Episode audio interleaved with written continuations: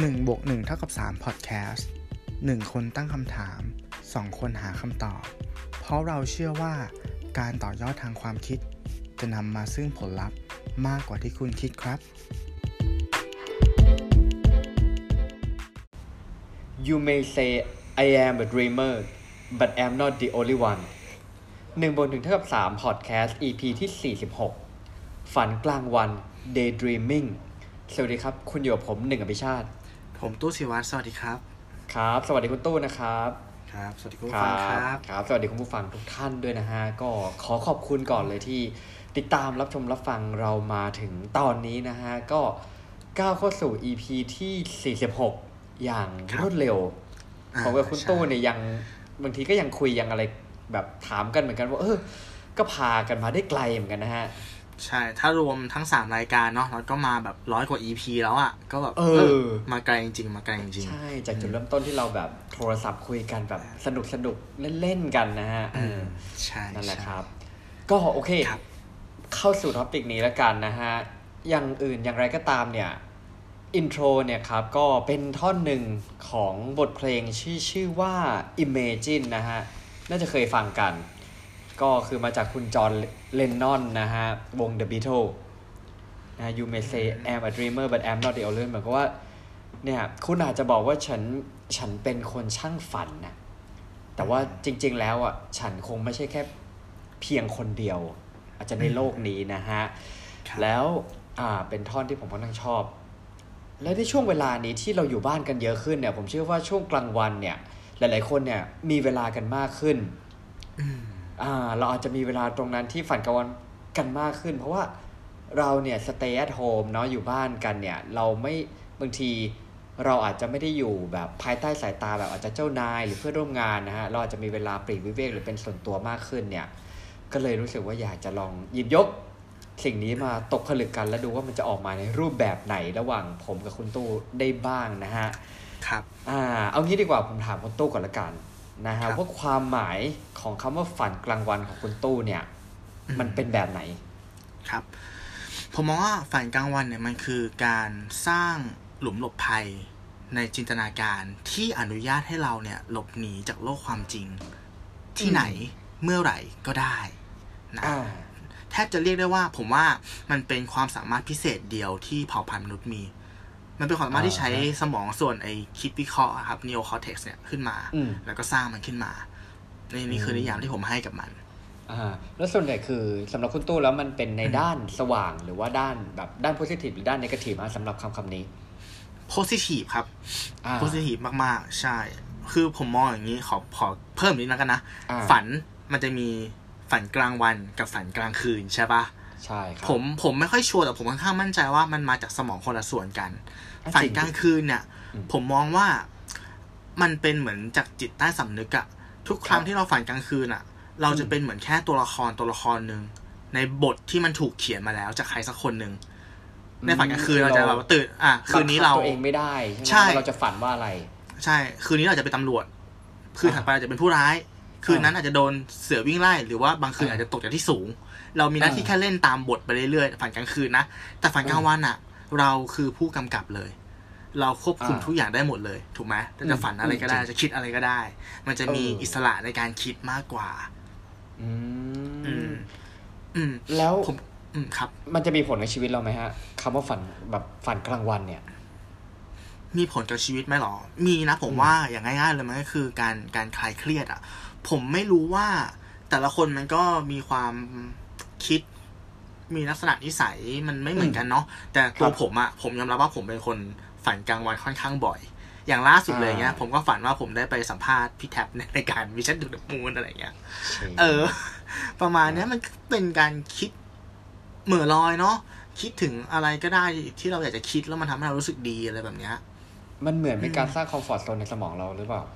โอ้ เป็นคำสักความที่ผมว่าดีมากๆเลยคนหนึ่งตบมือให้อ่าโอ้ ใช่ใช่ขอบคุณครับใช่ขอบคุณเอครับอมีช่วงเวลาดีๆเนาะที่เรารู้สึกว่าอ่าปลอดภัยอะ อืม ต่อให้อ่าข้างนอกเป็นยังไงเราไม่รู้ ใช่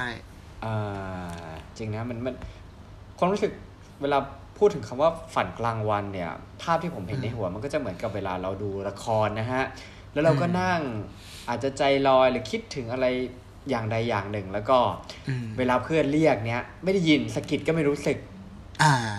เออผมว่าใช่เป็นใช่ความรู้สึกใช่แบบนั้น แล้วมันก็จะเป็นเวลาเราเห็นเนี่ยมันก็จะมักจะเป็นแบบในด้านโพซิทีฟอย่างที่คุณตู้บอกกันแหละ อืม ถ้าพูดถึงเออของฝันกลางวันเราจะนึกถึงฉากในหนังเนาะที่แบบพระเอกเจอนางเอกแล้วปิ๊งกันแล้วก็เป็นภาพลอยช้าๆอะไรอย่างเงี้ย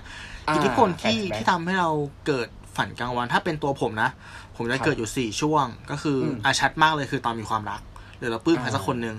อ่าสมัยไม่รู้คนหนึ่งเป็นหรือเปล่าสมัยที่เราเรียนมสามกันแล้วเราขึ้นมสี่อะอ่า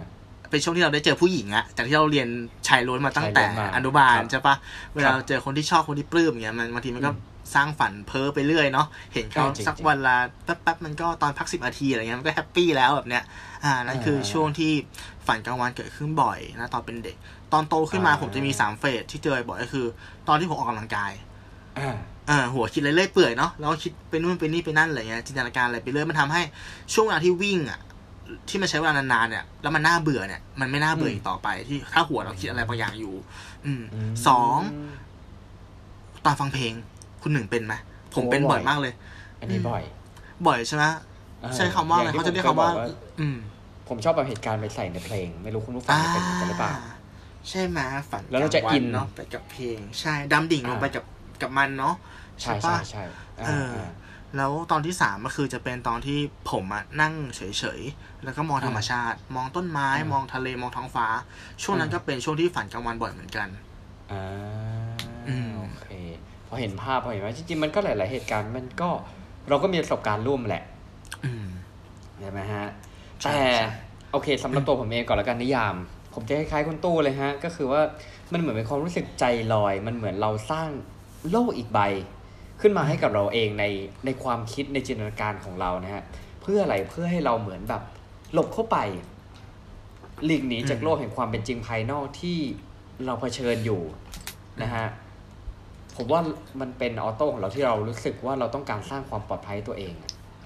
อืมเออเนี่ยแหละอันนี้ใช่คือใช่ใช่นิยามแบบที่ผมนิยามไปจริง ๆ ผมอะพยายามไปเสิร์ชหาความหมายจริง ๆ นะฮะ ไม่มีมันมีแต่แบบไม่มีใช่ไหมมัน ใช่ฝันกลางวันมันเหมือนเป็นคำพูดติดปากที่เขาไม่ได้มี อาจจะไม่ได้มีอืมความหมายที่มันอยู่ในพจนานุกรมไทยนะฮะอืมถ้าแปลแบบหยาบๆภาษาชาวบ้านก็คือเหมือนกับความคิดเพ้อฝันได้ไหมก็ประมาณนั้นประปมาระณมาณนั้นนั้นนะฮะแต่ไม่ใช่สำหรับพวกเราเนาะ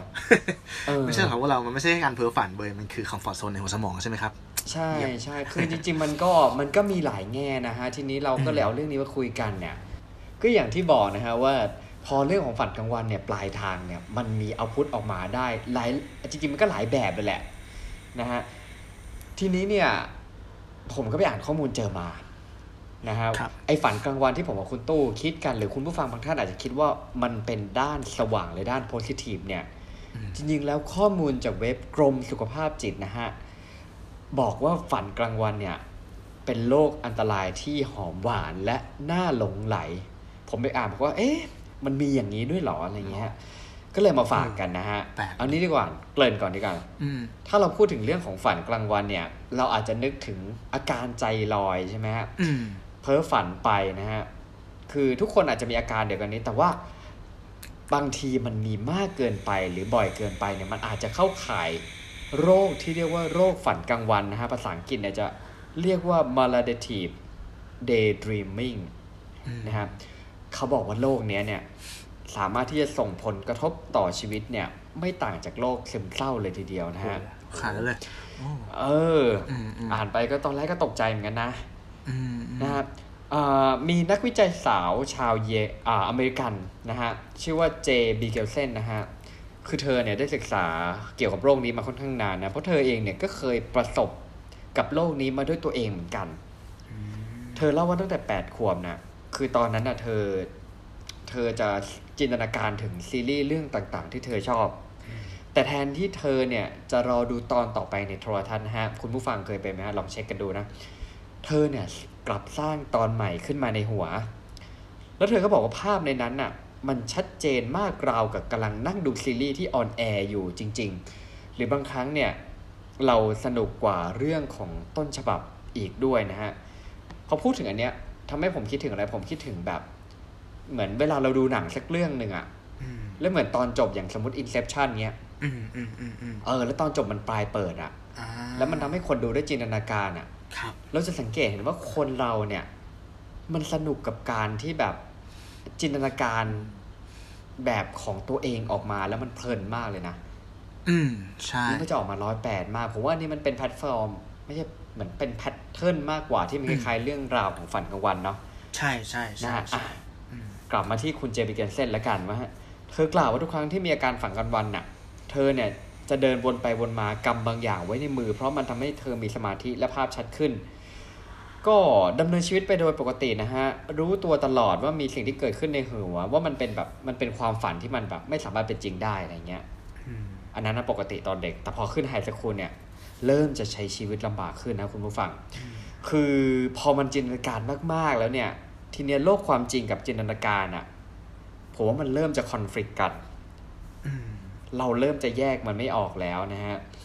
คือเธอเล่าว่าเธอเคยนั่งร้องไห้อะในห้องเรียน เพราะว่าเรื่องที่เธอจินตนาการในหัวมันถึงจุดที่มันดราม่าเว้ยอืมเออ โห แล้วเธอเนี่ยเออ มันไม่นึกว่ามันจะใช้ชีวิตได้ลำบากเนาะจริง ๆ แล้ว คือเคยพยายามปรึกษาพ่อแม่ที่เป็นหมอนะครับ แต่ว่าก็ไม่ช่วยอะไรอืมจนเริ่มในจุดที่มันเริ่มมีอินเทอร์เน็ตอะ เธอก็พบว่าโลกใบเนี้ยไม่ได้มีแค่เธอที่ประสบปัญหานี้คนเดียวอืมเออ ตอนนั้นเนี่ย ก็พยายามหาว่าสิ่งที่เธอเป็นมันคืออะไรเว้ยอืมอืมสุดท้ายคือมันแบบ มันยังไม่มีการวินิจฉัยที่ชัดเจนอะ เพราะว่าเป็นโรคที่ค่อนข้างใหม่นะฮะ แต่ว่าเธอก็เข้าบำบัดอยู่นานจนเธอพบว่ามันมียาชนิดหนึ่งสามารถช่วยบรรเทาอาการของเธอได้อะไรเงี้ยอืม เออ เธอค้นพบว่าจริง ๆ แล้วยาที่ดีที่สุดเนี่ย อีกอย่างหนึ่งก็คือเป็นการแชร์ประสบการณ์ ระหว่างคู่ที่เป็นโรคฝันกลางวันด้วยกันอืมนะทำให้หลังจากนั้นนะเธอเริ่มเผยแพร่เรื่องราวของเธอนะฮะอืมปัจจุบันเธอก็ก็เริ่มเป็นคือโรคเนี้ยเริ่มเป็นที่รู้จักมากขึ้น มีการรวบรวมข้อมูลที่มาที่ไป แล้วก็การรักษาเบื้องต้นของโรคไว้ด้วย เพราะว่าเธอเชื่อว่าแบบมีอีกหลายคนที่เป็นนะฮะอืม เออ แล้วทีเนี้ยตอนนี้เนี่ยเธอก็เลยเอาเรื่องของอ่าเช็คลิสต์มาฝากกันว่า คุณผู้ฟังลองก็เช็คตามไปก็ได้นะฮะว่าแบบมีความเสี่ยง ที่จะเป็นโรคนี้หรือเปล่านะฮะอ่าลองดูมีห้าข้อ ข้อแรกเนี่ยก็คือเรามีอาการใจลอยเป็นประจำเอออมนะฮะข้อสองเนี่ย ความรุนแรงในวัยเด็ก คือบางคนเนี่ยพอเจอความรุนแรงในวัยเด็กอะจริงๆมันเหมือนเป็นปมอืมอืม แล้วที่เราคุยกันตั้งแต่ตอนต้น EP นะฮะว่าการฝันกลางวันมันเหมือนการที่เราสร้างคอมฟอร์ z โซนนะฮะ บางครั้งไอการที่เราเจอความรุนแรงในวัยเด็กเนี่ย มันอาจจะทำให้คุณเนี่ย สร้างโลกอีกใบหนึ่งเพื่อหลบหนีจากความเจ็บปวดนั้นก็ได้อืมแล้วเออแล้วเคสเนี่ยผมเสริมนิดนึงมันอาจจะต่อยอดไปถึงอีกโรคหนึ่งเนาะคือโรคไบโพล่าใช่ไหมคนหนึ่งโรคที่แบบคนมีสองบุคลิกใช่ปะก็เป็นรูปแบบหนึ่งกับการที่คนมีบาดแผลในวัยเด็กเนาะโอเค ใช่ใช่ฮะ หรือว่าในข่าวที่เราเคยได้ยินกันนะฮะไม่แน่ใจว่าคุณตู้เคยเคยเคยพอได้ยินหรือเปล่าที่บอกว่า บางคนที่เขาสามารถที่จะเป็นมีหลายบุคลิกในตัวเอง อืมอืมอืมอืมอ่าใช่อืมใช่เออนั่นแหละฮะอะข้อที่สามเนี่ยก็คือเป็นการย้ำคิดย้ำทำนะฮะอืมคือพฤติกรรมย้ำคิดย้ำทำน่ะมักจะเกิดขึ้นเมื่อคุณกำลังอยู่ในโลกจินตนาการ คือการเดินวนไปวนมา โยนของหรือหมุนสิ่งที่อยู่ใกล้มืออืม นะฮะ เราอาจจะหมุนปากกาอยู่เวลาที่เราฝันกลางวันก็ได้นะฮะอืมคนที่เป็นโรคฝันกลางวันเนี่ย จะมีภาพจินตนาการ คมชัดระดับ HD อืมผมว่าถ้าทุกวันนี้น่าจะเรียกว่า 4K แล้วแหละโอเคเออเออเออเออครับใช่ไหมต้องเน็ตอัพแรงเน็ตแรงอัปเกรดซะหน่อยนะฮะ เออใช่ไหมฮะ บางคนเนี่ย จมอยู่กับมันแบบหลายนาทีหรือว่าหลายชั่วโมงนะฮะอืมข้อที่ห้าเนี่ยเพ้อฝันนะฮะ แต่ว่าไม่ถึงขั้นที่แบบว่ารุนแรงแบบว่า บ้าอะไรเงี้ยอืมคือแม้ว่าคุณจะหลงไหลในฝันกลางวันมากขนาดไหนก็ตามนะฮะอืมแต่คุณก็มีสติรู้ตัวอยู่เสมอว่ามันคือความฝัน แต่คุณกลับไม่สามารถที่จะหยุดคิดถึงมันได้เลยอ่านะฮะนี่คือเช็คลิสต์ข้อหนึ่งใจลอย ข้อที่สองความรุนแรงในวัยเด็ก ข้อที่สามย้ำคิดย้ำทำข้อที่สี่ภาพจินตนาการคมชัด และข้อที่ห้าเนี่ย มีการเพ้อฝันและหยุดคิดถึงมันไม่ได้นะฮะอืมถ้าใครกำลังมี อาการฟิลนี้อยู่เนี่ยก็ลองทบทวนตัวเองดีๆนะฮะอืมใช่ไหมเพราะบางทีใช่ถ้ามันเลยเทอมก็อันตรายเหมือนกันนะ ใช่ใช่ใช่ใช่ครับผมเนี่ยแหละ อันนี้ก็คือจุดแรกนะฮะที่ทำให้เราเห็นว่าอาการฝันกลางวันอะ ไม่ได้มีแค่ด้านสว่างอย่างเดียวเว้ยอืมจริงเออนะฮะโอเคโอเค ของคนหนึ่งเอามาพูดก็ถือว่าเป็นเรื่องที่ควรตระหนักรู้ไว้เนาะเพราะว่าเมื่อก่อนโรคซึมเศร้าเขาไม่มีใช่ป่ะเดี๋ยวนี้ มันก็มีแล้ว ฉะนั้นไอ้โรคเนี้ยมันก็จะเป็นอ่าโรคที่มีการเป็นกันมากขึ้นในอนาคตก็เป็นได้ ถ้าเราตระหนักรู้ไว้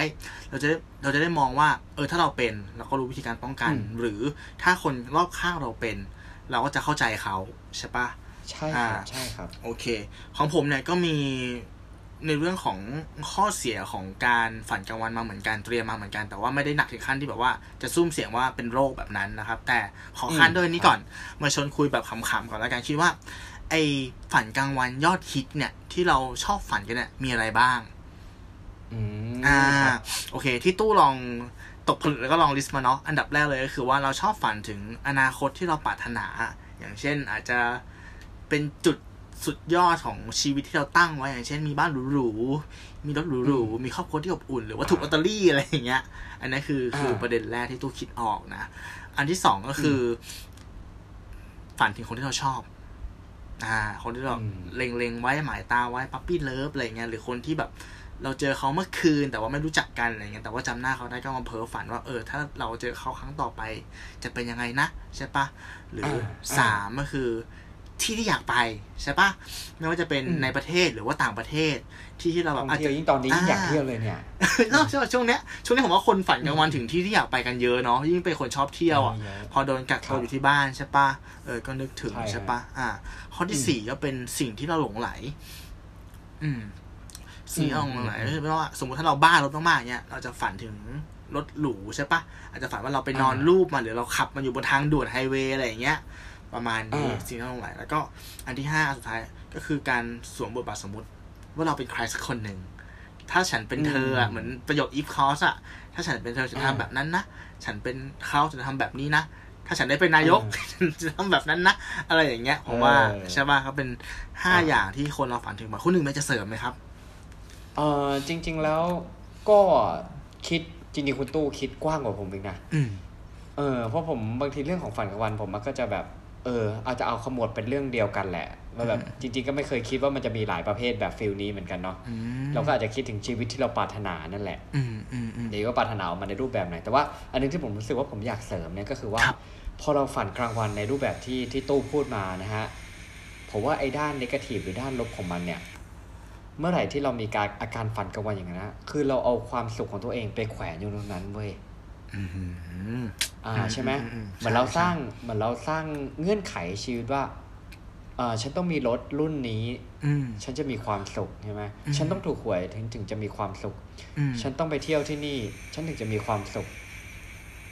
อืมอ่าถ้าเกิดว่าคุณ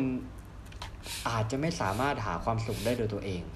อืมอืมอืมอืมแล้วพอไปถึงจุดนั้นจริง ๆ อะ มันอาจจะไม่ได้มีความสุขอย่างที่อย่างที่เราคิด แต่ถ้าเกิดว่าเราฝันกลางวัน และช่วงฝันกลางวันเรามีความสุข อันนั้นผมว่ามันก็โอเคนะ อ่าอ่าอ่าอ่าอ่าใช่ใช่โหนะฮะ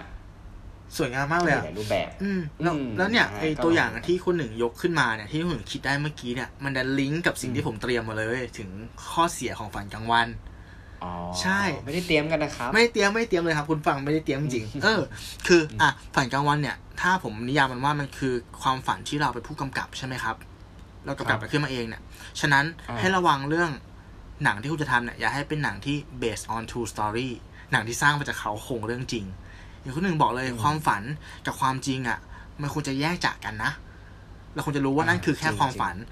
หลาย ๆ ครั้งจริงเราลืมตัวไงดันเอาความฝันอะ มาผูกกับความจริง มา based on true story อ่าอย่างเช่น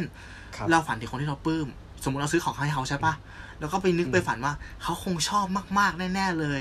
เขาคงจะแบบอืมดีใจกับมันมากๆ เขาคงจะมีใจให้เรานะ ตอนที่เขายิ้มให้เราอืมพอเราคิดเลยเถิดไปไกลเนี่ย แต่ความเป็นจริงอืมมันไม่ใช่อย่างนั้นน่ะ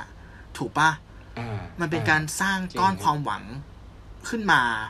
สร้างขึ้นมาจากสิ่งที่มันไม่มีมูลอะ เออ แล้วพอมาเจอความจริงที่มันไม่ได้เป็นดั่งหวัง แล้วก็ผิดหวังใช่ปะ หรืออืมฝันถึงความสำเร็จที่จะเกิดขึ้น เราอืมมีนัดสัมภาษณ์งานพวกนี้แล้วก็คิดเพ้อฝันว่า มันจะออกเป็นช็อตแบบนี้แบบนี้แบบนี้นะ เราต้องได้ทำงานแน่นอน คนสัมภาษณ์ต้องอืมชอบเรา เอ้าอืมวันจริง ดันไม่ชอบว่ะดันมีตะกุกตะกักว่ะแล้วดันพูดไม่ดีว่ะ มันก็พัง Fail ทลายลงมาก็เฟลใช่ปะหรืออมอืมการฝันถึงตัวเองในอุดมคติว่า ฉันต้องรวยใช่ปะฉันต้องหุ่นดี ฉันต้องมีนู่นนั่นครับสุดท้ายเราเราไม่มีอะ เออ ถ้าเราเอามันมาขมวดรวมกันเป็นโลกเดียวกันอย่างเงี้ย มันจะเจ็บเว้ยอืมใช่ไหมใช่มันเจ็บใช่เราต้องรู้นะว่านั่นคือคอมฟอร์ตโซนที่เราสร้างขึ้นมา เพื่อแค่คลายเครียดอะถ้ามันเพื่อคลายเครียดอะก็อย่าไปเครียดกับมัน แยกให้ออกว่าไหนฝันอันไหนจริงใช่ไหมครับ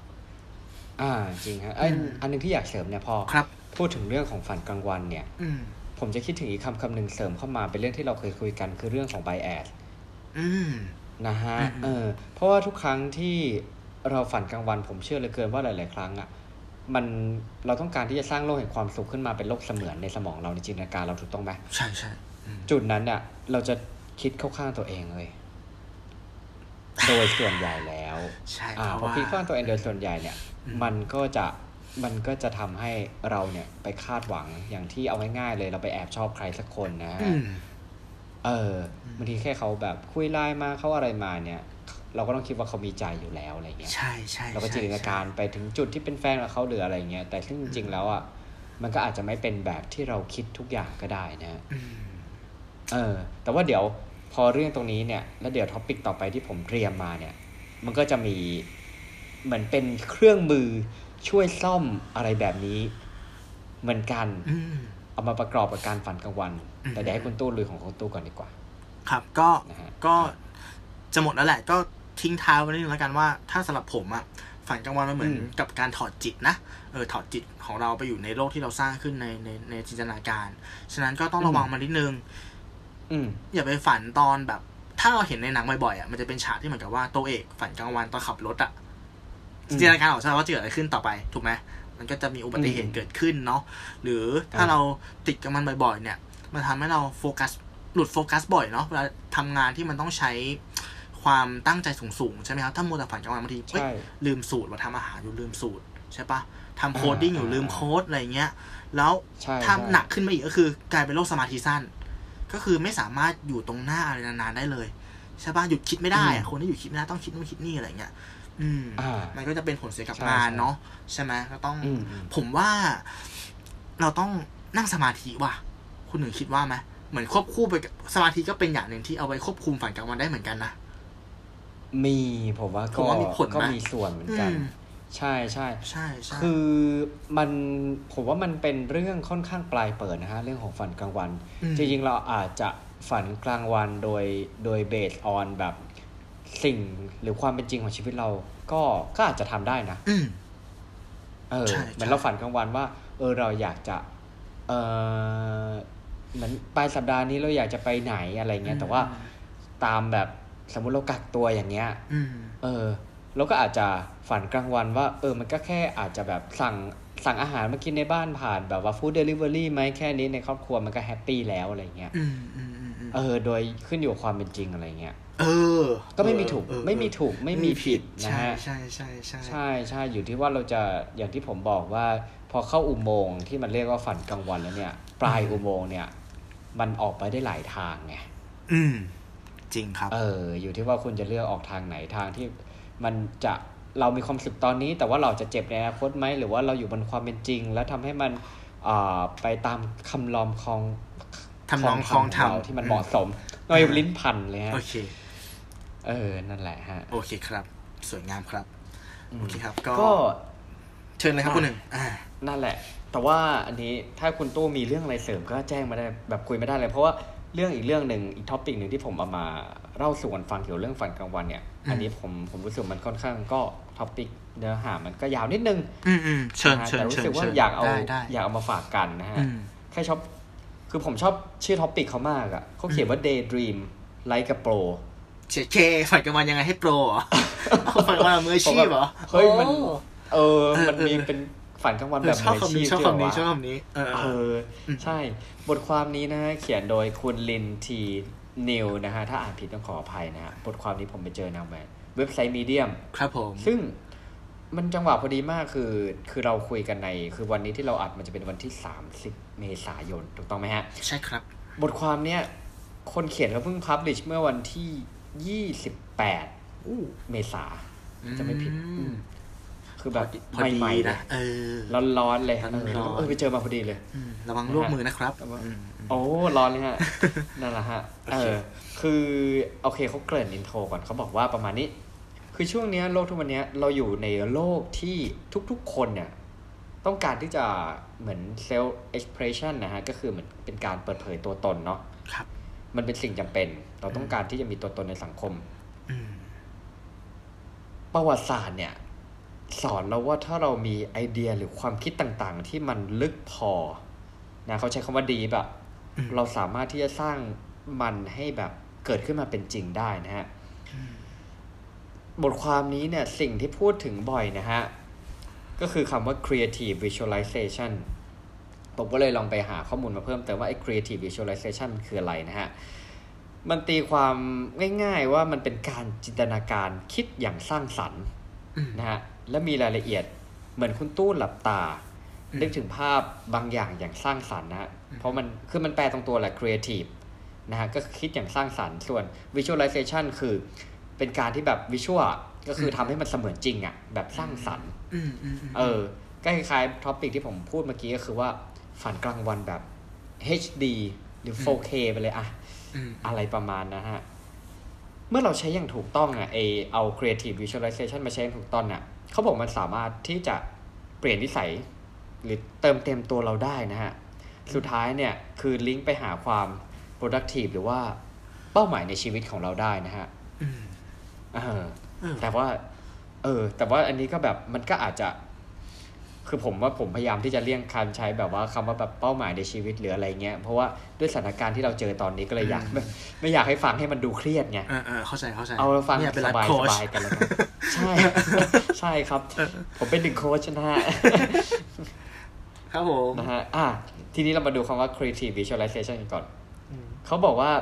อย่างที่เราคุยกันอะตู้ก็คือว่าคนเราเนี่ยเวลาฝันกลางวันเนาะอืมเรามักจะคิดถึงตัวเองในเวอร์ชั่นที่ดีที่สุดอะ ใช่ใช่เออใช่ไหมใช่ เออเราจะเป็นแบบ เราจะถามว่าเวลาเราคิดภาพว่าเรา firm ออกกำลังจนเรา firm อะอืมตู้จะคิดว่าตัวเองจะ firm ประเภทไหน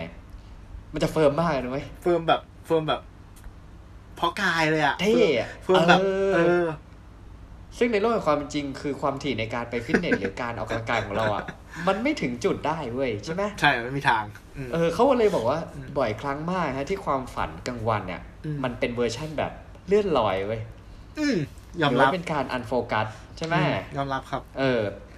ทีนี้โอเค เขาก็ย้อนไปถึงมนุษย์ยุคโบราณ ถามว่า เป้าหมายของมนุษย์ยุคโบราณเนี่ยคืออะไรบ้างนะฮะการฝันกลางวันของมนุษย์ยุคโบราณเนี่ยอืมมันก็คือจริง ๆ มันมีเพียงแค่การมีชีวิตให้นานเพียงพอนะฮะมันคือการ survive มันคือการเอาชีวิตรอดด้วยอืม เพื่อไม่ให้โดนสัตว์กินหรืออะไรเพื่อที่จะสืบทอดสายพันธุ์ให้ไปถึง generation ต่อไปได้นะฮะอืมและสิ่งหนึ่งที่ทำได้เนี่ย ของมนุษย์ยุคโบราณคือการเรียนรู้จากประสบการณ์ในอดีตอืมและฝันกลางวันหรือจินตนาการถึงความเป็นไปได้ที่อาจเกิดขึ้นในอนาคตนะฮะอืผมว่าอันเนี้ยมันคือรูปแบบของการเดย์ดรีมหรือฝันกลางวันอย่างหนึ่งนะฮะอืมเออการฝันกลางวันเนี่ยอืมอืมมันมีความคล้ายคลึงกับความฝันตอนเรานอนหลับ แต่เพราะเราตื่นอยู่เนี่ยมันจึงทำให้การฝันของเราเนี่ยมันพอมีตรรกะและมีเหตุผลมากกว่าความฝันตอนนอนถูกอาจจะใช้สมองคนละส่วนอย่างที่ตู้บอกก็ได้อืมอืมหรือว่าเราสามารถที่จะเป็นผู้กำกับและนักแสดงในหนัง นั้นก็ได้นะฮะ แต่ว่าในโลกตอนเนี้ยการฝันกลางวันอะ มันไม่มีรูปแบบตายตัวไง เราก็เลยมักจะฝันในสิ่งที่เราอยากเห็น เนี่ยคือแต่ก่อนคือเราแค่เอาชีวิตรอดเนี่ยอืมอืมแต่ตอนนี้คือมันแบบด้วยโลกที่เรา น่าจะหมุนด้วยทุนนิยมถูกต้องไหมใช่แล้วทุกอย่างมันไม่มัต้อนงเลยมันว่างอะอืมใช่เออมันว่างปลายทางเนี่ยอืมจุดเอ็นของแต่ละคนเป้าหมายของแต่ละคนมันเลยแบบค่อนข้างที่กระจัดกระจายเว้ยครับ เออ แต่ก่อนก็คือเอาชีวิตรอดอาจสู้รบเผ่าพันธุ์อะไรก็ว่านไปตอนนี้คือแบบเดี๋ยวต้องรวยเดี๋ยวต้องมีหน้ามีตาอืมอ่าลาบยศสรรเสริญอะไรเงี้ยครับคือมันก็เลยกลายเป็นว่าเรามักฝันถึงสิ่งที่เราอยากเห็น ไม่ใช่เหตุการณ์หรือการกระทำที่จะนำพาเราไปสู่ผลลัพธ์ที่มันดีอืม เออ ใช่ไหมอ่าตู้เคยฝันถึงความสุขสบายในชีวิตไหมบ่อย เออ ภาพภาพนั้นเป็นไง มีครอบครัวที่อบอุ่น มีสุขภาพที่ดีอ่าแล้วก็มีทุกอย่างที่ต้องการแต่ไม่ได้เวอร์ขนาดนั้นนะ เออ อันนี้เออเปรียบแต่ความเป็นจริงเนาะอืม ใช่ไหมเอใช่อมันคือใช่มันก็เป็น perfect scenario ของของตู้อะ ใช่ใช่เอใช่อใช่ แต่ว่า อย่างที่เราบอกเนี่ยเรื่องของฝันกลางวันพอมันอันโฟกัสอะเราจะฝันถึงถึงถึงจุด คือเราเอาความสุขไปแขวนไว้ตรงนั้นอะอืมเหมือนภาพเรามีอะเรามีบ้านเรามีรถเรามีครอบครัวที่ดีเรามีสุขภาพที่ดี เวลามีเงินมี ซึ่งในโลกของความจริง มันโอกาสที่จะมีอย่างนั้นนี่แบบ อืมเออยากอืมใช่ไหมเราก็มันยากมาก เราก็รู้กันนะฮะอืมอืมนั่นแหละ เออ แต่เราไม่เคยคิดถึง เราไม่เคยฝันกลางวันถึงเลยว่าระยะทางเดินหรือว่า เออมันจะเป็นยังไง สมมติเราฝันว่าเราอยากมีหุ่นเฟิร์มเราไม่เคยฝันถึงการที่จะต้องเอ่อตื่นไปเล่นฟิตเนสทุก ๆ วันอืมตื่นไปวิ่งทุก ๆ วัน เพราะว่าอะไร เพราะว่ามันไม่ใช่ความสุขอืมเออ ผมว่ามันไม่ใช่ความสุขการฝันกลางวันคือมันเป็นการสร้างโลกแห่งความสุขขึ้นมา ใช่ใช่ใช่นะฮะอืมเออ ผมว่าคือตอนนี้อะเท่ากับว่าเรากำลังลืมที่จะฝันกลางวันอย่าง มีประสิทธิภาพอืมเออเขาใช้คำประมาณนี้เลยนะว่าแบบว่า แบบเหมือน daydream ที่แบบเขาเรียกว่า productive and effective อืมมันก็เลยคือจริง ๆ ผมอ่านผมก็ถามตัวเองกลับมาว่า แล้วมันยังจะเรียกว่าฝันกลางวันอยู่หรือเปล่าวะ เออเนาะใช่ไหมอืมเออ ไอคำเนี้ยมันมันก็เลยค่อนข้างสับสนเหมือนกัน แต่ว่า เออมันลองมาฝากกันอืมอะแล้วย้อนกลับไปคำเดิมนะฮะ creative visualization นะฮะเขาบอกมันเหมือนเป็นการที่เราอะใช้กระบวนการ สมองที่เรามีอยู่แล้วคือการจินตนาการอืมแต่นอกเหนือจากนั้นเนี่ยไอการที่เราเราจินตนาการโดยแบบสร้างสรรค์น่ะอืมมันเป็นการเติมเต็มจิ๊กซอว์ที่หายไประหว่างทางเว้ยอืมเหมือนเราเห็นยอดเขาอะสมมติเราเห็นยอดเขาเอเวอเรสต์อยู่ตรงหน้าเนาะอืมเออ แต่ว่าเวลาเราฝันกลางวันอะเราจะเห็นแต่ภาพตัวเองยืนอยู่บนยอดเขาแล้วปักธงไทยเว้ย อ่าอ่าอ่าเข้าใจเข้าใจเข้าเอใจอเออ แต่ว่าไอการ creative visualization หรือไอการจินตนาการอย่างสร้างสรรค์เนี่ย มันคือการจินตนาการถึงทางที่เราจะเดินขึ้นไปเพื่อให้เราไปปักธงบนยอดด้วยอืมเอออืมแล้วเราก็ต้องดูว่าโอเค เราจะเดินทางนี้แล้วเราจะเจออะไร เหมือนที่ที่ผมเกรินๆไปตอนที่ตู้พูดอธิบายในส่วนของตู้เนาะว่า ไอตัวการฝันกลางวันเนี่ย จริง ๆ แล้วอะมันก็มีวิธีเหมือนเป็นยา สเตียรอยด์ที่เข้าไปซ่อมเข้าไปแก้เหมือนกันอืมเออ เพื่อไม่ให้เราฝันกลางวันอย่างเลื่อนลอยอืมอืมเออนะฮะเท่ากับว่ามันก็จะกลายเป็นการจินตนาการที่เราพูดถึงเหมือนกับว่า เป็นเหมือนคนสมัยโบราณว่า เฮ้ย จินฝันกลางวันว่าอยากจะมีชีวิตอยู่ยืนยาว ก็ต้องสร้างบ้าน ให้มันแข็งแรงเพื่อกันสัตว์ร้าย หรือสร้างหลุมหลบภัยเพื่อกันฆ่าศึกอืมอ่านั่นมันเป็นการฝันกลางวันที่มันมีประสิทธิภาพแล้วมันเกิดขึ้นได้จริงโดย based on true story อืมนะฮะ เออใช่ใช่นั่นแหละ เท่ากับว่า ไอการ creative visualization เนี่ย ตัวผมเองผมรู้สึกมันเป็นการใช้จินตนาการโดยอ้างอิงตามความเป็นจริงนะฮะ เพราะว่าเมื่อไหร่ที่ชีวิตเราเจอจุดที่มันไม่คาดฝัน เวลาเราฝันกลางวันโดยในอุดมคติเราไม่เคยคิดถึงอุปสรรคที่เราจะเจอเว้ยอืมถ้าเกิดเราก็จะไม่มีภูมิคุ้มกันล่วงหน้าในสิ่งที่มันจะเกิดขึ้น และในขณะเดียวกันน่ะมันจะช่วยสร้างอุปนิสัยเชิงบวก ให้กับเราได้ด้วยฮะอืมอะ อันนี้ intro นะ โห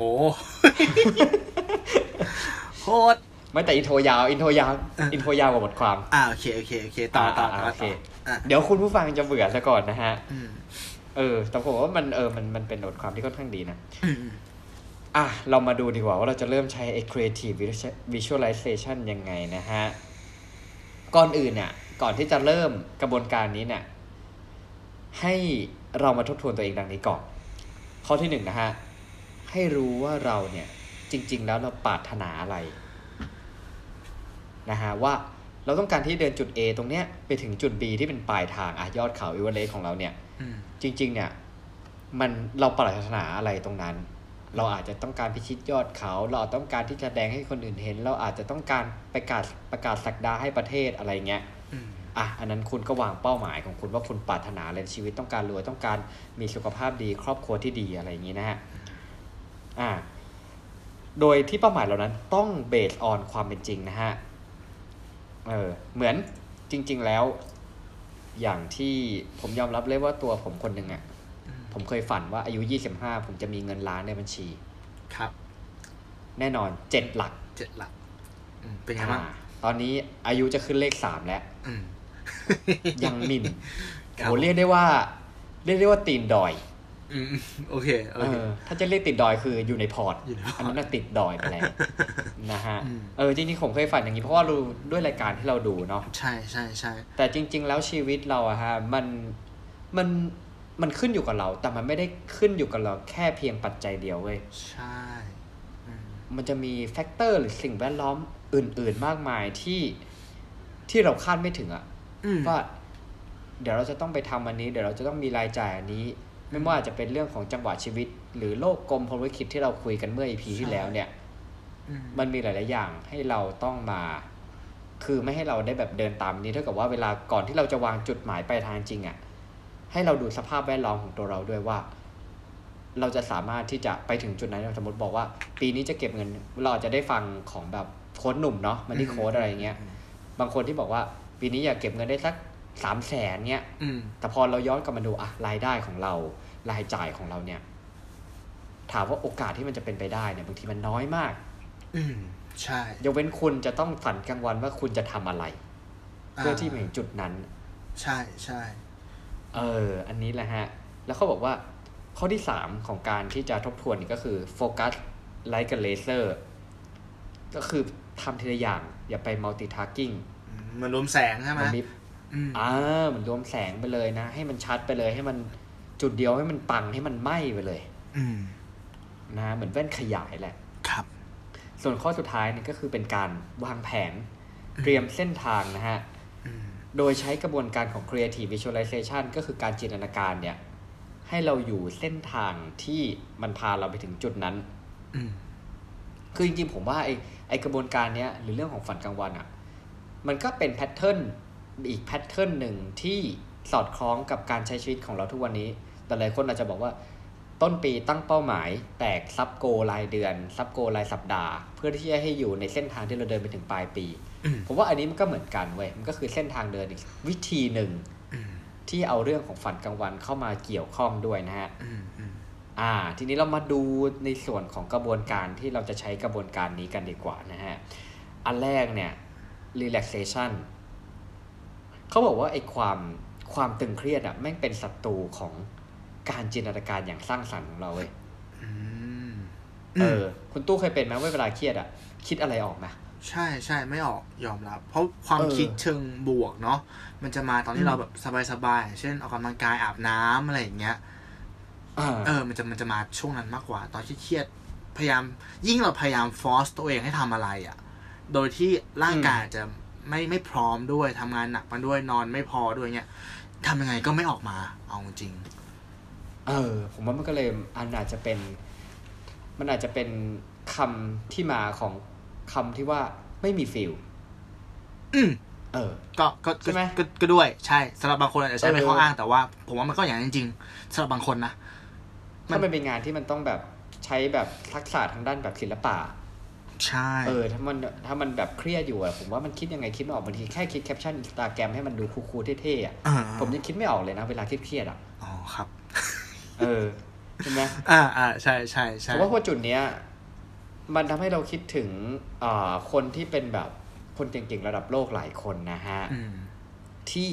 บางทีไอเดียปิงแวบหรืออาฮาโมเมนต์จำได้กันไหมจำได้ครับ บางทีมันมาตอนที่เราไม่ได้พยายามที่จะคิดมันนะอือฮึ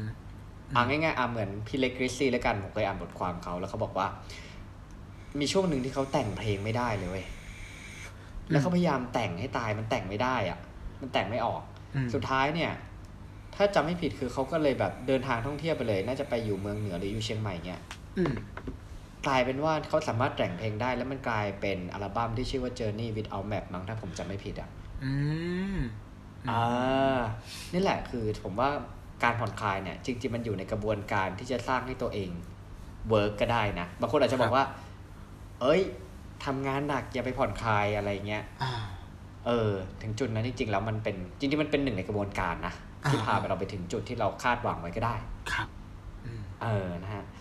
ข้อต่อไปพอเราพักผ่อนเราอันนี้แล้วเนี่ย มันคือกระบวนการของ visualization ก็คือการสร้างสร้างภาพในจินตนาการของเราเนี่ยให้ชัดเจนอืมคำว่าชัดเจนยังไง ชัดเจนเรื่องของสิ่งของสถานที่อืมเหตุการณ์ต่างๆนะฮะอืมและเหตุการณ์พวกนั้นอะมองได้เขาเรียกว่าในบทความเขาใช้คำว่า different angle ก็คือว่ามองจากหลาย ๆ มุมด้วย อืมอืมอืมอืมเออ ให้ชัดแบบ VR ไปเลยอะอืมอืมเหมือนเรากำลังสร้างความรู้สึกเหมือนเรากำลังอยู่ในสิ่งนั้นจริง ๆ นะฮะอืมรู้สึกอย่างไร เสียงอย่างไรกินอย่างไรอ่าอ่าอ่าแต่ถ้าเราเริ่มสับสนบนสิ่งที่เรากำลังฝันกลางวันอยู่ ให้เรากลับไปโฟกัสที่จุด B หรือเป้าหมายที่เราวางไว้อีกครั้งหนึ่งอืมเออนะฮะพออ่านถึงตรงนี้ผมคิดถึงอ่าหนังสือที่มันจะมีเล่มหนึ่งที่ชื่อว่า The Top Secret ไม่รู้คุณตู้เคยได้อ่านผ่านผ่านๆไหมไม่ไม่ไม่ไม่เออได้ฮะแต่คือจริง ๆ อะ ผมเคยไปคุยกับคนที่เขาในแบบในสายวิทยาศาสตร์เนี่ยเขาบอกว่ามันไม่มันแบบมันไม่จริงอืมฮึแต่ว่าในหนังสืออะอาคีเดี๋ยวผมเอาเรื่องของในหนังสือมาเล่าให้ฟังว่าในหนังสือเขาบอกเรางี้ว่า คือเวลาเราอยากได้อะไรอะอืมในหนังสือเขาเชื่อว่าความคิดเรามีแรงดึงดูดอืมอันนี้โปรดใช้วิจารณญาณนะผมต้องบอกไว้ก่อนอืมอืมเออ แต่เขาบอกว่า เวลาเราคิด บางอย่างจินตนาการบางอย่าง แล้วความคิดเราจะมีแรงดึงดูดบางอย่างที่มันแบบ เออมันแปลกๆเหมือนกันนะอืมแล้วแต่ว่าเขาบอกมันจะเกิดขึ้นได้จริงก็ต่อเมื่อเราจินตนาการมันได้อย่างเข้มข้นพออืมฮึเหมือนมันว่าขอจินตนาการแล้วก็ได้รับมาไอ้คำว่าได้รับของเขาเนี่ยในหนังสือมันจะประมาณว่า สมมติตู้คิดว่า วันเนี้ยอยากจะไปนั่งทำงานในร้านกาแฟอืมสักที่หนึ่งนะฮะอืม ในจินตนาการของตู้คือ จะต้องรู้สึกได้เลยว่ากำลังนั่งบนเก้าอี้ นุ่มๆของในร้านอืมอ่า แล้วกำลังแบบมีคนเอากาแฟมาเสิร์ฟกลิ่นกาแฟเป็นไงเสียงเพลงในร้านเป็นยังไงนั่งมุมมองเป็นยังไง คือให้มันเหมือนกับว่าเราเฮดดีอะอืมอืมอืมอืมแล้วบางทีเนี่ย จังหวะชีวิตหรือว่าอันเนี้ยความคิดเราอะมันจะดึงดูดให้เราไปเจอกับเหตุการณ์แบบนั้น อันนี้คือบทความในหนังสือนะ อ่าอ่าอ่าอ่า เออเออคือจริงๆผมว่า ผมว่ามันก็ถ้ามองในแง่ของวิทยาศาสตร์เนี่ยอืมมันไม่น่าจะเป็นไปได้เว้ยเพราะว่าความคิดมันอยู่ในสมองใช่ปะอืมถามว่าจะมีอะไรที่มันดึงดูดได้แต่ผมว่า ในแง่ของทางกายภาพหรือตัวเราเนี่ยเพราะว่าตัวเราอะ มันคือความคิดของเรามันมีอิทธิพลกับชีวิตเราถูกต้องไหมใช่ เออถ้าเกิดว่าพอเรามีความคิดอะไรแบบ สมมุติว่าเราตู้จินตนาการว่า วันนี้ออกไปวิ่งที่สวนลุมอะอืมคิดภาพอืม แล้วก็บรรยากาศเป็นอย่างนี้ อุณหภูมิเป็นอย่างนี้ เสียงนกร้องเป็นอย่างนี้ ตอนที่วิ่งรู้สึกอย่างนี้ เจอคนแบบนี้หรืออะไรแบบนี้เนี่ยอืมอืมบางทีพอไอ้ความคิดเรามันอยู่ในหัวเรามากๆอะ แล้วเรารู้สึกฟิน รู้สึก enjoy กับมันเนี่ย เราจะโน้มน้าวตัวเราเองให้ไปอยู่ที่สวนลุมเย็นนี้เว้ยอืมอืมอืมอืมอืมเอออืมมันอาจจะเป็นในรูปแบบนั้นก็ได้ แต่เขาอาจจะใช้กุศโลบายว่าความคิดมีแรงดึงดูด อืมผมมองว่ามันเออคล้ายๆกับว่า พอเราจินตนาการถึงสิ่งที่เราจะได้รับอะ แล้วสมองมันหลั่งสารอะไรบางอย่างออกมาให้เรา happy มันจะลดแรงต้านในการที่ไปทำสิ่งสิ่งนั้นไงใช่ไหมอ่าได้ก็ไหมจริงก็จริงเออ แล้วก็พูดถึงเออทฤษฎีแรงดูดอะตู้เคยฟังบทสัมภาษณ์ของดีเจภูมิที่สัมภาษณ์ในอ่ารรายการของคุณฌอนบูรณะหิรัญ เขาพูดครับถึงทฤษฎีนี้เหมือนกันแต่ว่าในแง่ที่มันแตกต่างออกไป เขาบอกว่าเขาอะอืมอยากได้ซุปเปอร์คาร์ตอนนั้นเขาไม่มีเลยนะเออและความอยากได้มากๆเนี่ย มันทำให้เขาจินตนาการลึกไปถึงขั้นที่ว่า ถ้าราคามันเท่านี้เนี่ย เขาต้องหาเงินได้เดือนละเท่าไหร่ วันละเท่าไหร่ ไปศึกษาทุกอย่างแล้วการที่เขาบ้ามันมากๆเนี่ยครับ มันก็เลยอืมเกิดเกิดเหตุการณ์ที่ว่าเหมือนมันทำให้คนรอบตัวเขาอะรู้ว่าเขาต้องการสิ่งนั้นอืมแล้ววันนั้นก็มาถึงวันที่เขาเก็บเงินได้มากพอ แล้วคนรู้จักที่รู้ว่าเขาชอบสิ่งนั้นดันไปเจอรถคันนี้ในราคาถูก ก็เลยโทรหาเขา อ่า มันเป็นการเหมือนการคิด ขบคิดเนาะวางแผนแล้วก็ประกาศออกมาให้คนรอบข้างได้รู้ แล้วสุดท้ายอ่าแรงดึงดูดถ้ามันจากตัวเข้มข้นเขาพอใช่ มันก็ดึงรถคันนั้นมาหาเขาจริง ๆ แบบเนี้ยเออ ผมว่ามันน่าจะเป็นในรูปแบบนั้นอืมคือมันคงไม่ใช่ว่าเรานอนฝันอยู่ที่นี่เฉยๆแล้วมันจะลอยมาถูกต้องไหมถูกต้องใช่เออสุดท้ายมันต้องมีความพยายามเราเข้าไปเข้าไปใส่แหละ อืม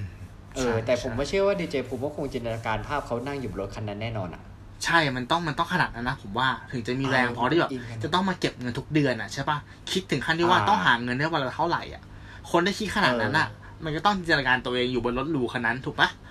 เออใช่ใช่ใช่ใช่อืมแต่ส่วนใหญ่เรามักจะเห็นแต่จุดที่เขาได้แล้วไง แล้วเราก็จะฝันไปอืมถึงจุดที่เขาได้แล้ว อืมแต่ไว้ระหว่างทางที่ทำงานหนักอะ เราไม่เคยฝันแบบเขาใช่ก็จะฝันว่าเออวันนี้เขาจะทำงานอะไร ให้มันออกมาได้ยังไงอะไรเงี้ยใช่อืม เออ นั่นแหละเขาเลยบอกว่า พอย้อนกลับมาที่บทความนี้โอ้ออกไปไกลเลย บทความบทความนี้เนี่ยไอ้ creative visualization จริง ๆ มันก็เป็นเป็นการฝันกลางวันที่ไม่ใช่แค่ฝันกลางวันอะ่ะอือหือมันเป็นการสร้างมโนภาพ เหมือนใช้ตาทางความคิดของเรานะอืมในการมองผลอย่างมีเหตุผลนะฮะเขาบอกจริง ๆ แล้วบางคนเนี่ยอาจจะใช้การนั่งสมาธิ เป็น creative visualization เหมือนกันเหมือนที่คุณตัวพูดเมื่อกี้เลยอืมอืมอืมอืมเอออืมและพอเราอะโอเคเราผ่านกระบวนการนี้มานะ เดี๋ยวผมพูดถึงกระบวนการคือกระบวนการนี้จริง ๆ แล้วอะทางคนผู้เขียนน่ะเขาแนะนำว่าลองดูก่อนก็ได้วันหนึ่งอะอาจจะทำมันเป็นรอบเลยนะอืมวันหนึ่งอาจจะทำสองครั้งก็ได้ ครั้งหนึ่งเนี่ยประมาณสิบห้านาทีนะฮะอืมคือประมาณว่าเขาบอกให้เราเนี่ย ลองรีแลกซ์รีแลกซ์ก็คือเราลองหาที่เงียบๆอ่า อะไรสงบสงบมุมสงบสงบที่นั่งแบบที่เรารู้สึกสบายสบายอืมอืมสบายสบายๆคือตัวเนี่ยก็คือแบบไม่มีส่วนไหนเกรงอีกอย่างหนึ่งที่เกี่ยวข้องนี่ก็คือการหายใจ ครับผมอ่าเพราะว่าการหายใจเนี่ย มันมีผลกับระบบ ผมว่าไม่มีผลกับระบบประสาท แล้วมันบางทีเนี่ย คุณตู้ลองดูว่าเวลาถ้า เรารู้สึกตื่นเต้นหรือประมาทเนี่ย ลองหายใจลึกๆเข้าออกสักห้าครั้ง อืมมันช่วยได้อย่างแปลกประหลาดแบบ ฉับอะอืม ใช่ถูกต้องเออ แบบรวดเร็วมากเขาก็เลยตัวของของบทความนี้เขาเลยบอกว่าก่อนที่เราจะจินตนาการภาพเนี่ย ให้เราแบบพยายามอยู่กับลมหายใจนะฮะอยู่ลมหายใจพยายามผ่อนคลายให้ร่างกายเราสบายที่สุด ให้ปลดทุก tension หรือว่าความตึงเครียดทั้งหมดเพื่อพร้อมที่จินตนาการ แล้วพอจินตนาการเนี่ย หลังจากครบ ครั้งหนึ่งอาจจะประมาณ 15 นาทีนะฮะหลังจากครบเนี่ยก็คือว่าให้เราเนี่ยตัดจินตนาการออกไปเลยอืมเออแล้วก็มากลับมาโฟกัสกับเป้าหมาย แล้วผมว่าไอ้พวกที่เราจินตนาการภาพนั้นที่มันชัดในหัวจริงอะ่ะมันจะฝังอยู่ในหัวเราเว้ยอืมอืมอืมเออ แล้วเดี๋ยวร่างกายเรามันจะสามารถหยิบผมว่าสมองเราสามารถหยิบใช้ออกมาออโต้ว่า ถึงจุดนี้เราสมควรทำอย่างนี้ทำกันอย่างนี้ ตัวผมเองผมผมยอมรับว่า นะฮะคือไม่ได้เป็นคนที่แบบยอมรับไม่ได้เป็นคนที่นั่งสมาธิเก่งอะไรนะอืมแต่ว่าทุกวันนี้พยายามที่จะนั่งเกือบทุกวันช่วงเช้าหลังจากตื่น แล้วบางทีเนี่ยเรายอมรับว่าบางทีไอ้ไอความคิดดีๆอะมันมาตอนนั้นเว้ยอืมเหมือนบางอย่างเราคิดอะไรไม่ออก สมมติเราจะคิดว่าเออวันนี้เราจะทำอะไรเราจะทำงานเกี่ยวกับแบบไหนคิดอ่าแคปชั่นอะไรยังไงดีอะไรเงี้ยแต่บางทีมันผุดมาตอนนั่งสมาธิ เหมือนเรามันมันมันมีช่วงว่างของสมองให้เอาสิ่งที่เราได้ประสบพบเจอมาอืมมันมาจูนหากันพอดีอะพอสมองมันว่างนะครับเออแล้วเหมือนหยิบจับหยิบจับอะไรเงี้ยผมรู้สึกว่ามันพอผมอ่านบทความนี้ผมเลยคิดถึงจุดนั้นเลยอืมเออแสดงว่ามาในในแบบแนวทางคล้าย ๆ กันนะฮะครับเออก็ลองดูละกันนะฮะจริง ๆ ผมว่ามันมันไม่ไม่ได้ฟิกหรอกว่าวันละสองครั้งครั้งสิบห้านาทีเนี่ยเพราะว่าแต่ละคนมันก็ไม่มีสูตรตายตัวเนาะอืม บางคนอาจจะฝันกลางวัน หรือ visualization เหมือนเคยฟังว่าอีลอนมัสก์อะใช้ใช้เวลาอาบน้ำค่อนข้างนานอ้าวเหรอ เออเออแปลกเหมือนผมเคยได้ยินมาแล้วเขาอืมแต่ว่าไอการอาบน้ำนานๆของเขามันเหมือนเขาได้ผ่อนคลาย แล้วบางทีความคิดดีๆน่ะ มันอาจจะเกิดมาตอนที่เขาอาบน้ำก็ได้อืมอืมอืมอืมใครจะไปรู้ใช่ไหมใช่ฮะใช่ผมเลยบอกว่ามันไม่มีสูตรตายตัวเอาว่า ณจุดตรงนั้นน่ะ ที่เรารู้สึกว่าเราพร้อมที่จะฝันกลางวันน่ะ พยายามทำให้ตัวเราเนี่ย รู้สึกผ่อนคลายอืมเออ คนเขียนคนเนี้ยเขาบอกว่า เมื่อเขาฝึกไอ้ creative visualization บ่อยๆเนี่ย มันเหมือนเขาได้มองชีวิตตัวเองมากขึ้นอืมนะฮะ เหมือนเราได้จินตนาการแบบเป็นเป็นบุคคลที่สามแล้วเห็นตัวเรากำลังเดินทำอะไรสักอย่างหนึงเนี่ยผมว่านะอืมอืมอืมเออ แล้วเขาก็พบไอเดียอะไรหลายๆอย่างที่มันแบบ มันมีประโยชน์กับชีวิตเขาแล้วทำให้ แล้วชีวิตเขาเนี่ยเดินต่อไปได้เรื่อยๆเว้ยมอันนี้คือเรื่องของ daydream like a pro นะฮะอืมที่มาฝากกันสวยงามอาจจะยาวหน่อย ครับ เออ แต่ผมว่ามันมันมันน่าสนใจดีนะท็อปิกเนี่ยอืมอืมอืมชอบชอบพูดถึงการสร้างภาพในหัวให้มันเป็น creative visualization เนี่ย มันก็ผมเพิ่งอืมเจอกับเหตุการณ์นี้มาเหมือนกัน ก็คืออ่าตอนนี้เนี่ย เพื่อนผมนะครับ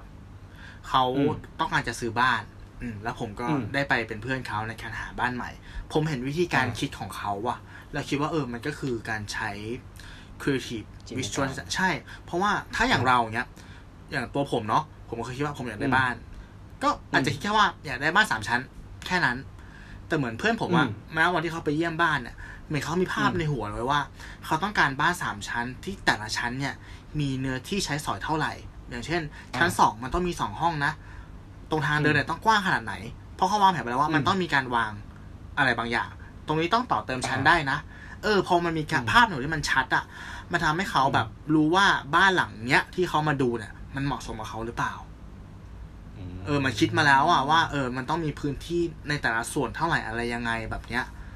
เออ มันช่วยจริง ๆ เนาะ มันช่วยจริง ๆ กับการที่เราแบบมองภาพให้มันแบบชัดเจนจริง ๆ อย่างเงี้ย อืมอืมแล้วผมว่ามันอาจจะสามารถช่วยเรื่อง ถึงเรื่องของงบประมาณในการที่จะซื้อเฟอร์นิเจอร์ด้วย ใช่ เออ ถูกต้องเลยคุณหนึ่ง ใช่จอืริงมหลาย ๆ อย่างเลยนะฮะๆอืม ครับผม โอ้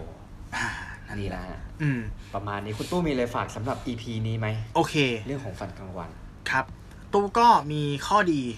ของการฝันกลางวันที่คิดมาเองอะเนาะมาแชร์ให้คุณผู้ฟังฟังแล้วกันว่า เออฝันกลางวันมันก็มีข้อดีนะ มันไม่ใช่เรื่องที่เราละเมอเพ้อพบ อันดับแรกเลยก็คืออ่าอะมันมันคือสภาวะที่เราคลายเครียด ได้พักสมองอ่าใช่ไหมฮะจริงอ่าๆจริงข้อสองมันเสริมสร้างจินตนาการและความคิดสร้างสรรค์ๆอ่าต้องยอมรับนะอัอะก็จริงบางทีอาจจะเพ้อฝันไปบ้าง แต่มันก็ทำให้เราได้คิดอะไรนอกกรอบอะถูกปะมันเป็นเออสภาวะให้เราจริงคิดฮะนอกกรอบได้จริงๆนะข้อสามใช่ครับมันคือการบริหารสมองเราช่วยเรื่องความจำตัวผมเองอะผมอืมหลาย ๆ ครั้งที่เราฝันกลางวันเนี่ย มันมีการที่เราไปรื้อเรื่องเก่าๆที่เราเคยผ่านพบมา มันเหมือนได้ดีขัดตัวเองอะแล้วก็ค้นความทรงจำบางช่วง กลับมารื้อพื้นมาปัดฝุ่นมันใหม่นะนี่คือข้อสามจริงฮะข้อสี่มันช่วยในการวางแผนและสร้างทางเลือกด้วยเหมือนตัวผมเองอะ่ะอืมผมจะพยายามจินตนาการว่า ถ้าเป็นแบบเนี้ยแล้วเป็นแผน B ล่ะเออมันจะเกิดอะไรอ่าขึ้นไหมถ้ามันไม่เป็นอย่างที่คิดเนาะผมชอบคิดแผน B แผน C แผน D เว้ยเนี่ยการฝันกลางวันผมมันก็โอ้เยอะนะอาจจะไม่ได้ถึงดีทุกครั้งแต่คือผมต้องมีสองทางเลือกเพ ราะผมเป็นคนขี้กลัวอ่าผมกลัวผิดพลาด ผมชอบคิดทางเลือกอ่าเผื่อไว้โอ้ยอะไรเงี้ยดีนะเออ ใช่ เออ อืมวางแผนและสร้างทางเลือกแล้วข้อสุดท้ายก็คือสำหรับผมนะมันทำให้ผมเนี่ย เข้าอกเข้าใจคนอื่นมากขึ้น มีเอมพัตตีอะ คือเราชอบนึกบางทีเราผมว่างๆผมนึกถึงว่าเออถ้าเป็นถ้าฉันเป็นเขาเนี่ย ฉันทำผมทำแบบนั้นกับเขาไปเขาจะรู้สึกยังไง แบบเนี้ย อืม เออเนี่ยคือข้อดีถ้ามองในห้มุมมองเขาใช่ไหมใช่ถ้ามองในมุมของเขาครับอืมอืมอืมสวยงามมากก็ฮะประมาณนี้ครับผม โอเค เรื่องฝันกลางวันก็พาเรามาไกลเหมือนกันนะ ใช่เออเกือบถึงดาวอังคารก็นั่นแหละเออลอยไปเลย โอเคนะฮะสำหรับผมเองก็ก็สั้นๆง่ายๆเลยกันว่า โอเค ก็หลังจากวันนี้ไปก็ขอให้ทุกคนเนี่ย จงมีฝันกลางวันที่ไม่ใช่แค่ฝันกลางวันอ่าเท่ไหมเท่เท่เดี๋ยวนี่พรุ่งยังนี้ขอเอารูปคนหนึ่งไปแล้วก็เอาโคนนี้แปะนะโพสต์ใน Facebook หน่อย พูดเองยังไม่รู้ความหมายเลยนะครับว่าพยายามจะสื่ออะไรอยู่เฮ้ยมันมันคมคายมันคมคาย ถ้าเขาฟังมันจนจบโอเคเขาจะรู้เลยเอาหมายความว่าไงจริงๆอืมอ่าแน่นอนนะฮะอืมโอเคอ่าประมาณนี้สำหรับ EP นี้ก็ประมาณนี้นะฮะสำหรับ EP อื่นๆของหนึ่งบนหนึ่งเท่ากับสามพอดแคสต์และตัวเราถ้าดูพอดแคสต์แล้วก็มี AI ด้วยเนี่ย ก็ครับผมสามารถติดตามรับฟังได้ทาง YouTube Spotify Anchor Podbean Apple Podcast นะครับ แล้วก็ สำหรับช่องทางการติดต่อ หรือว่าคอมเมนต์ติชมอะไรคุยกันได้เลยนะฮะก็จะช่องทางทางด้าน Facebook หนึ่งบนหนึ่งเท่ากับสามพอดแคสต์หรือว่าทางทางบอกดิฟด้วยนะครับ ตอนนี้ก็ทยอยอัปเดตอยู่นะครับนะฮะและขอบคุณสำหรับคอมเมนต์ด้วยและการอ่านแล้วเราก็มีกำลังใจนะฮะ ใช่ใช่ใช่ใช่ใจชุ่มชื้นขอบคุณครับมากๆเลยนะครับ ถ้ามีอะไรติชมก็แจ้งมาได้เลย เราพร้อมรับฟังนะครับผมสำหรับวันนี้ ผมหนึ่งอภิชาติ ผมตู้สิวัตรครับ สวัสดีครับ